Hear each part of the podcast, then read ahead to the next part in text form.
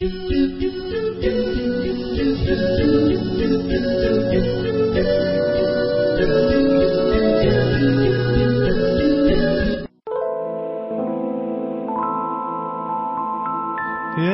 الأرواح يشفي الأتراح. هذا القرآن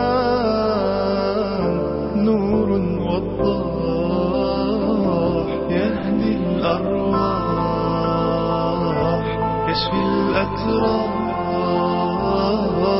هذا القرآن.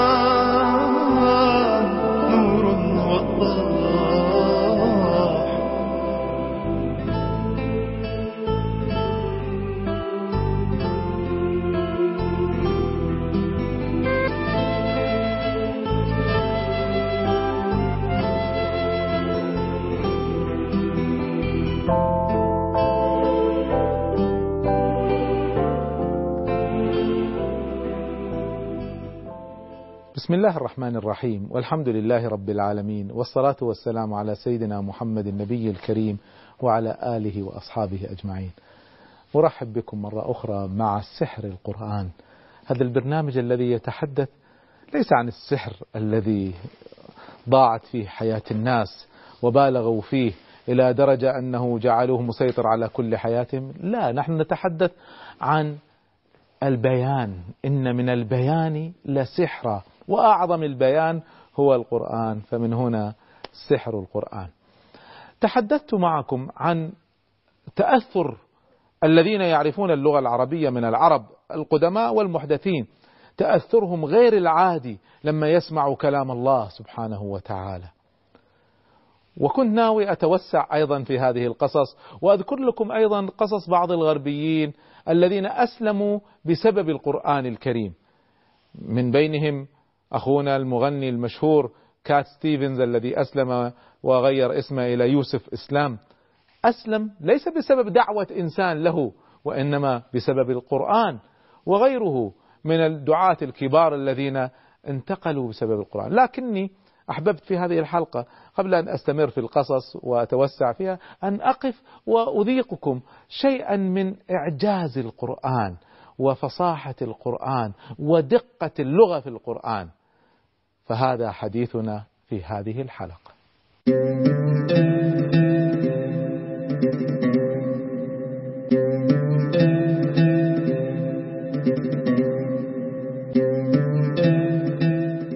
إعجاز البيان في القرآن هو في ظني هو أعظم أنواع الإعجاز لأنه هو الذي وقع به التحدي. هو هو التحدي الأول. النبي الله سبحانه وتعالى ما تحداهم بالإعجاز العلمي الذي في القرآن أو الإعجاز التاريخي يعني وإن كان كله إعجاز. لكن البداية كانت باللغة بالفصاحة بأن يأتوا بقرآن من مثله ثم بعشر سور من مثله ثم بسورة واحدة من مثله ثم جاء التحدي بآية واحدة آية واحدة.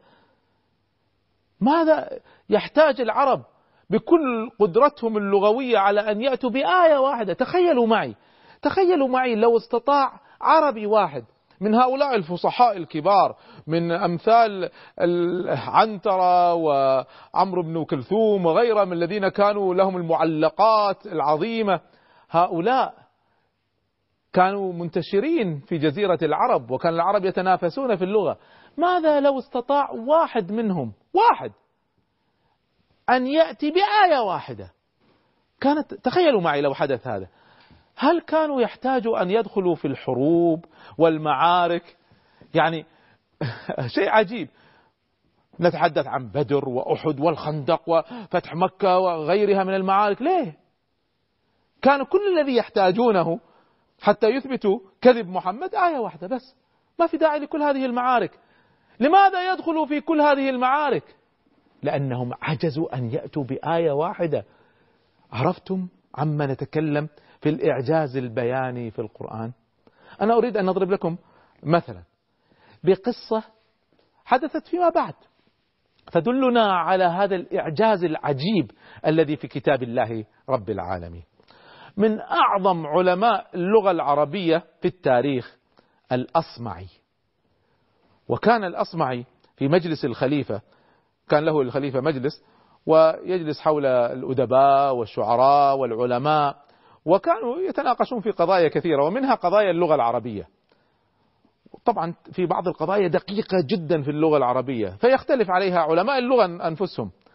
فإذا اختلف علماء اللغة يقول الخليفة قل يا أصمعي فيكون قوله هو الحكم بين علماء اللغة. مرجع في اللغة. الأصمعي على عظمته في اللغة ما كان يفسر القرآن خوفا من أن يخطئ. لكنه كان يستشهد بالقرآن. كان في كلامه يذكر آيات من كتاب الله عز وجل. في أحد مجالسه والناس حضور بأعداد ضخمة جدا استشهد بالآية يعني كان يذكر قضايا فجاءت على ذكر الآية فقال والسارق والسارقة فاقطعوا أيديهما جزاء بما كسب نكالا من الله والله غفور رحيم. هنا أحد الأعراب اللي جالسين. قال يا أصمعي كلام من هذا؟ قال له ويحك هذا كلام الله. قال الله ما يقول هالكلام حاشاه. قال يا رجل هذا كلام الله في القرآن. قال يا رجل يا أصمعي الله يرضى عليك الله ما يقول هالكلام. فأنكر الآية اللي في القرآن. فقاموا الناس يريدوا يضربوه. كيف ينكر آية في القرآن؟ فهنا الأصمعي قال انتظروا. يا رجل أنت تحفظ القرآن؟ قال لا. قال لا تحفظ سورة المائدة التي فيها هذه الآية؟ قال لا. قال لا أقول لك هذه آية في القرآن. قال لا حاشا لله ما يقول هالكلام. فالناس ضجوا. فالأصمعي قال انتظروا جيبوا مصحف واقرأوا الآية وروا أنها هي في القرآن. فأتوا بالمصحف قال شوف الآية موجودة في القرآن. والسارق والسارقة فاقطعوا أيديهما جزاء بما كسب نكالا من الله. وإذ الأصمعي هو اللي غلطان. آخرها ليس والله غفور رحيم. آخرها والله عزيز حكيم. فتعجب الناس. فقالوا كيف عرفت يا أعرابي أن الآية فيها خطأ وأنت ما أنت حافظها؟ قال اسمع هو يقول اقطعوا أيديهما جزاء بما كسب نكالا من الله. هذا موقف عزة وحكمة. ما هو موقف مغفرة ورحمة؟ فكيف يقول والله غفور رحيم؟ ما تركب. ما تركب والله غفور رحيم تعليق على هذه المقدمات. الذي يركب والله عزيز حكيم كما في الآية. فقال الأصمعي لما سمع هذا الكلام قال والله إنا لا نعرف لغة العرب. هذا الأعرابي بسليقته بفطرته بصفاء لغته التي لم تتأثر. عرف الخطأ. ما شوفوا إحنا الآن نقرأ القرآن. ما ننتبه إن والله آخر الآية إن الله على كل شيء قدير ولا إن الله بكل شيء عليم. ما في فرق عندنا إحنا ما ما نشعر في فرق. لكن الذي تأمل وقد فعلت. أقرأ الآية وأقرأ ختامها. ما في ختام ما يركب. كل ختام له علاقة بالمقدمات. ما في كلمة ما في حرف ما في تعليق ما في ختام ما في صفة من صفات الله تذكر في آخر آية مثلا إلا وهي في مكانها الدقيق المتقن. هذا جزء من إعجاز البيان في القرآن الكريم. العرب كانوا في قمة الفصاحة. وقبل أن تفتح الفتوح كانت اللغة العربية صافية معروفة بين الناس. مع الأيام تأثروا. طبعا إحنا جئنا بعد جيل استعمار وكذا فراحت اللغة العربية للأسف من عندنا. ولو رجعنا إلى صفاء اللغة لعرفنا هذا السحر البياني العجيب في القرآن الكريم. بعد الفاصل إن شاء الله أحدثكم عن شيء من هذه الفصاحة وشيء من هذا الإعجاز البياني في كتاب الله رب العالمين. يهدي الأرواح يشفي الأتراب هذا القرآن نور وضاء الأرواح يشفي الأتراب. هذا القرآن نور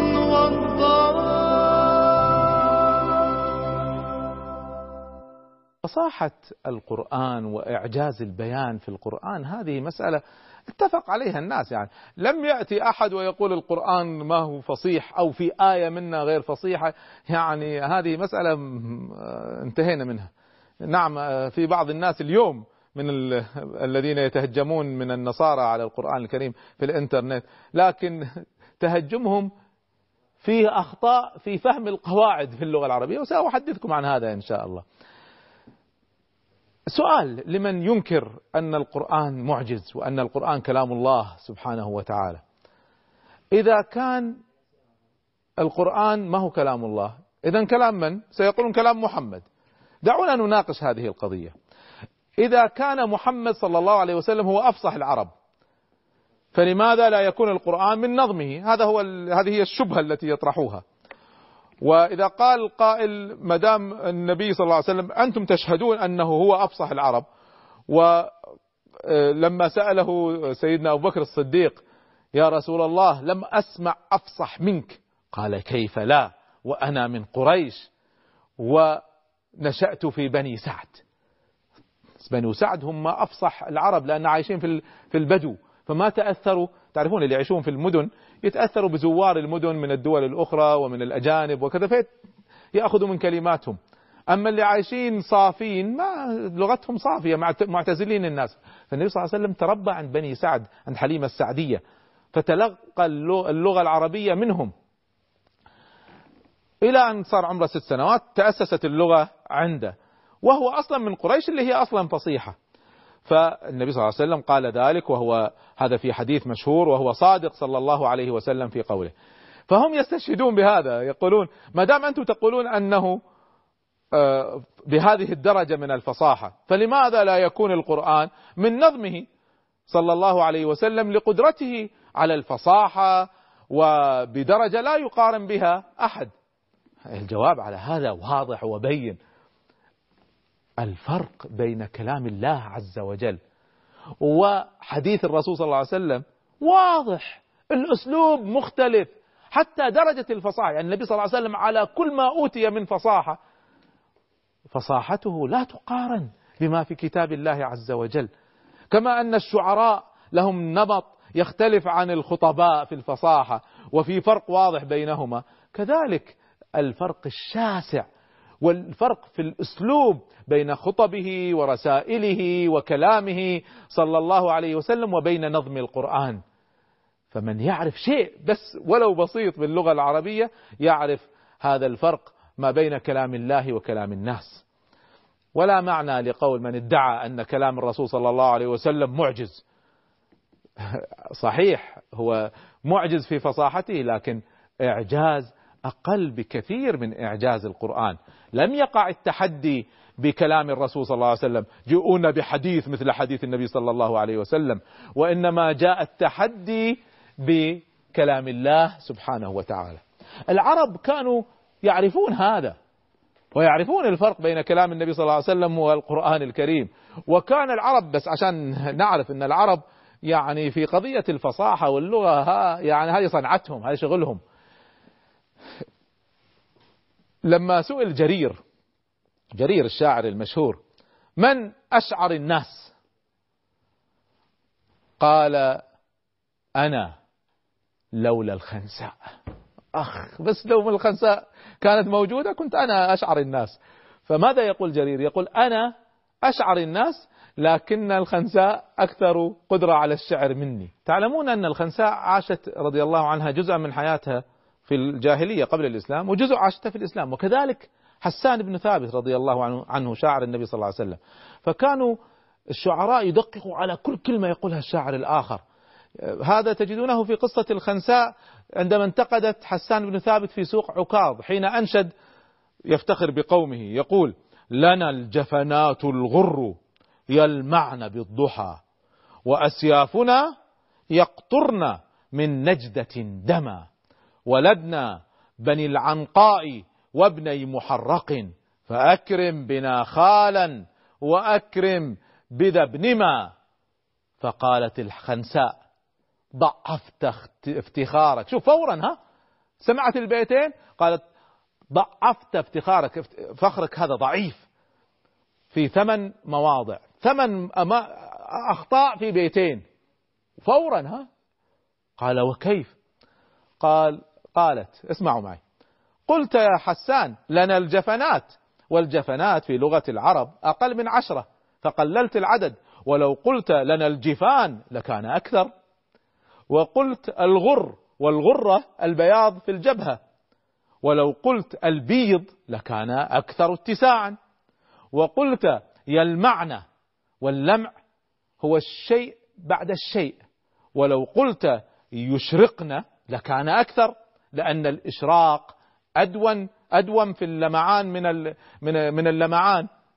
وقلت بالضحى ولو قلت بالعشي لكان أبلغ في المديح لأن الضيوف يأتون بالليل أكثر من النهار.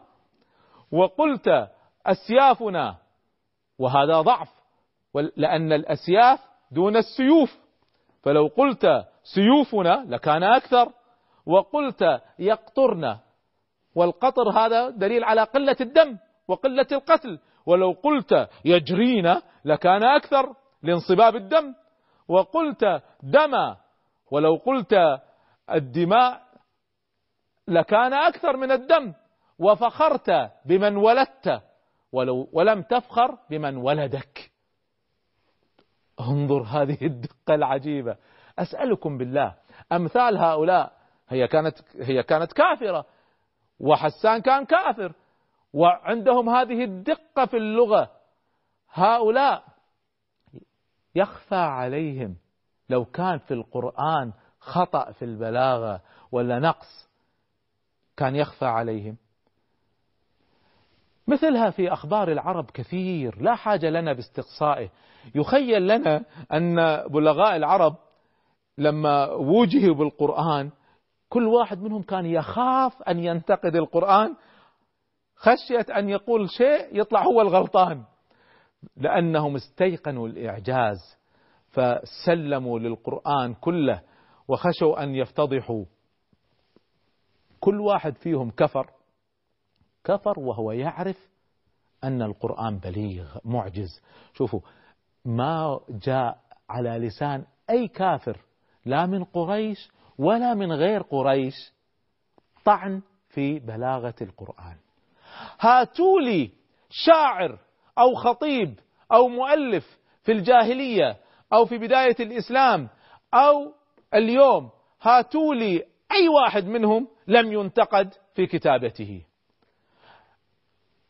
هذا يكفيكم فيه دليل على إعجاز القرآن. كتاب ليس فيه نقد على الإطلاق مزيد من هذه المعاني بعد الفاصل إن شاء الله. الأرواح يشفي الأتراح هذا القرآن نور والضوء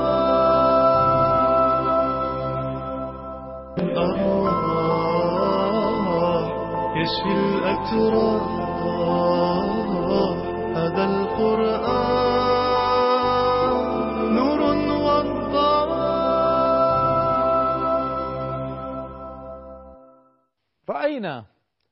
دقة العرب وبلاغة العرب من خلال نقد الخنساء لحسان. الآن ارجعوا وانظروا في كل ما كتب في اللغة العربية. هل تجدون نقدا واحدا للقرآن الكريم؟ ألا يكفيكم هذا في إعجاز القرآن؟ بل أكثر من هذا صار العرب الفصحاء يستشهدون على فصاحتهم بالاستدلال بالقرآن. أنا أريد أن أن أتحدث عن معنى آخر. معنى عن النبي صلى الله عليه وسلم.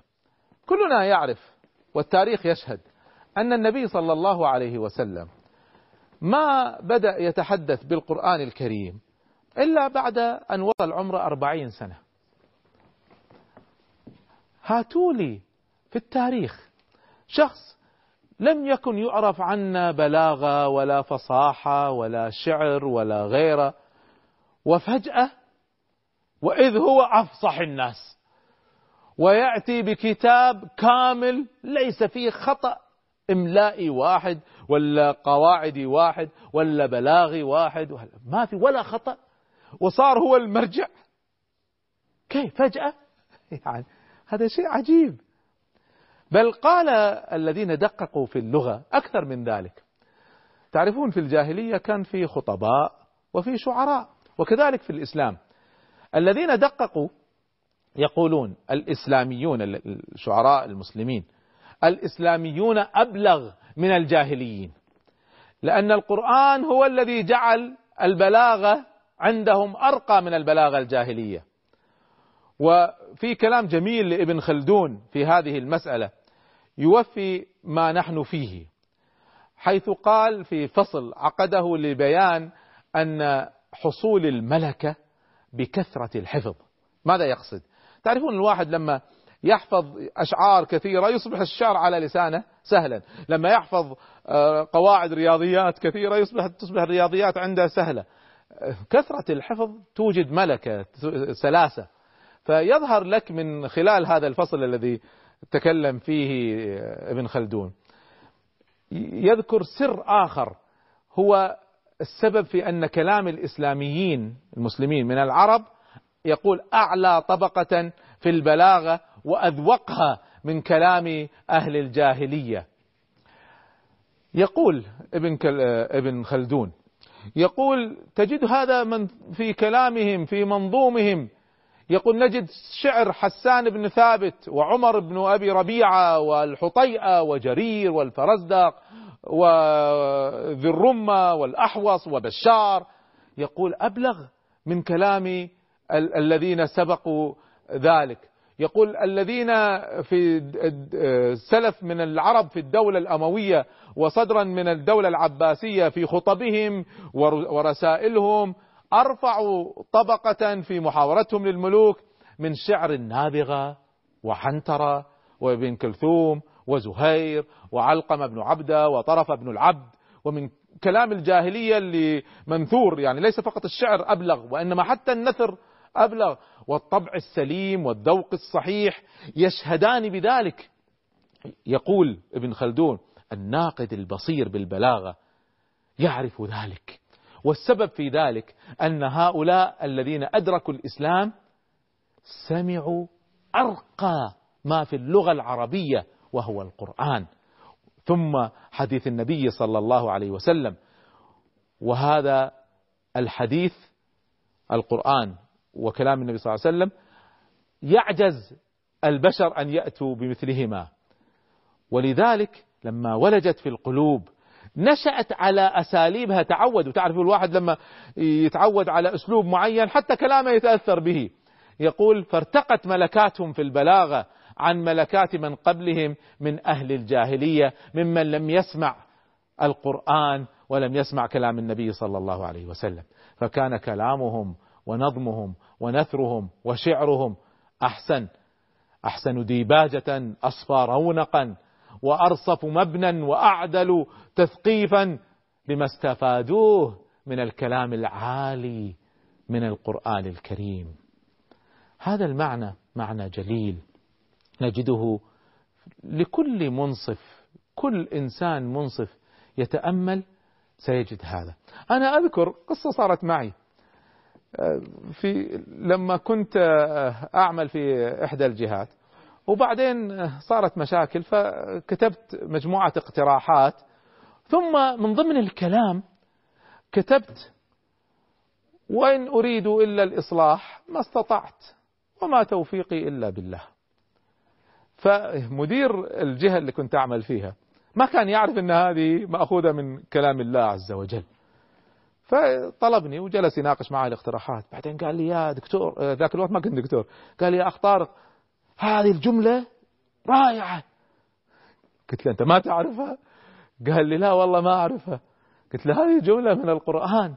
شوفوا يعني حتى الإنسان العادي هذا رجل إداري كبير لكنه ما يعرف عن كتاب الله عز وجل. سبحان الله برزت هذه من ضمن الكلام كله. برزت. فهذا من الأمثلة التي تدل على أن القرآن له طبقة خاصة تختلف عن كل شيء آخر. بل أن سيد قطب يذكر شيء لطيف أختم به.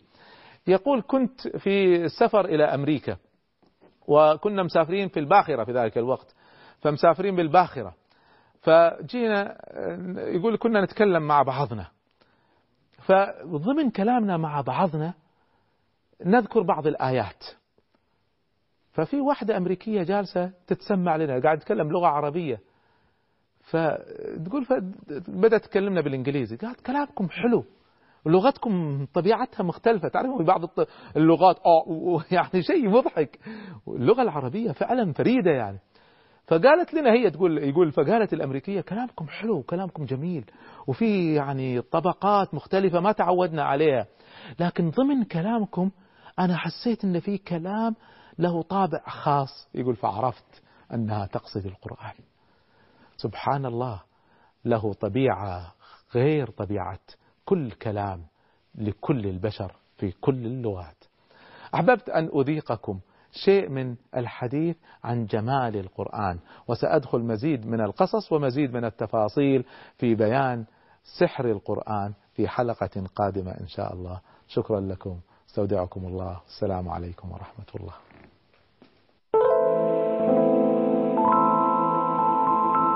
يهدي الأرواح يشفي الأتراح. هذا القرآن نور وضاح يهدي الأرواح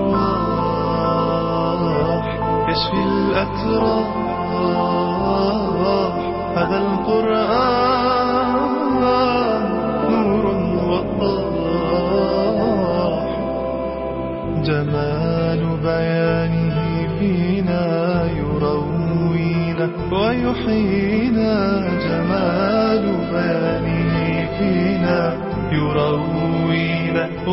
ويحيينا هو القرآن معجزة إلى الأفلاك يعلينا. هو القرآن معجزة إلى الأفلاك يعلينا. يهدي الأرواح يشفي الأتراح. هذا القرآن نور يهدي الأرواح يشفي الأتراح هذا القرآن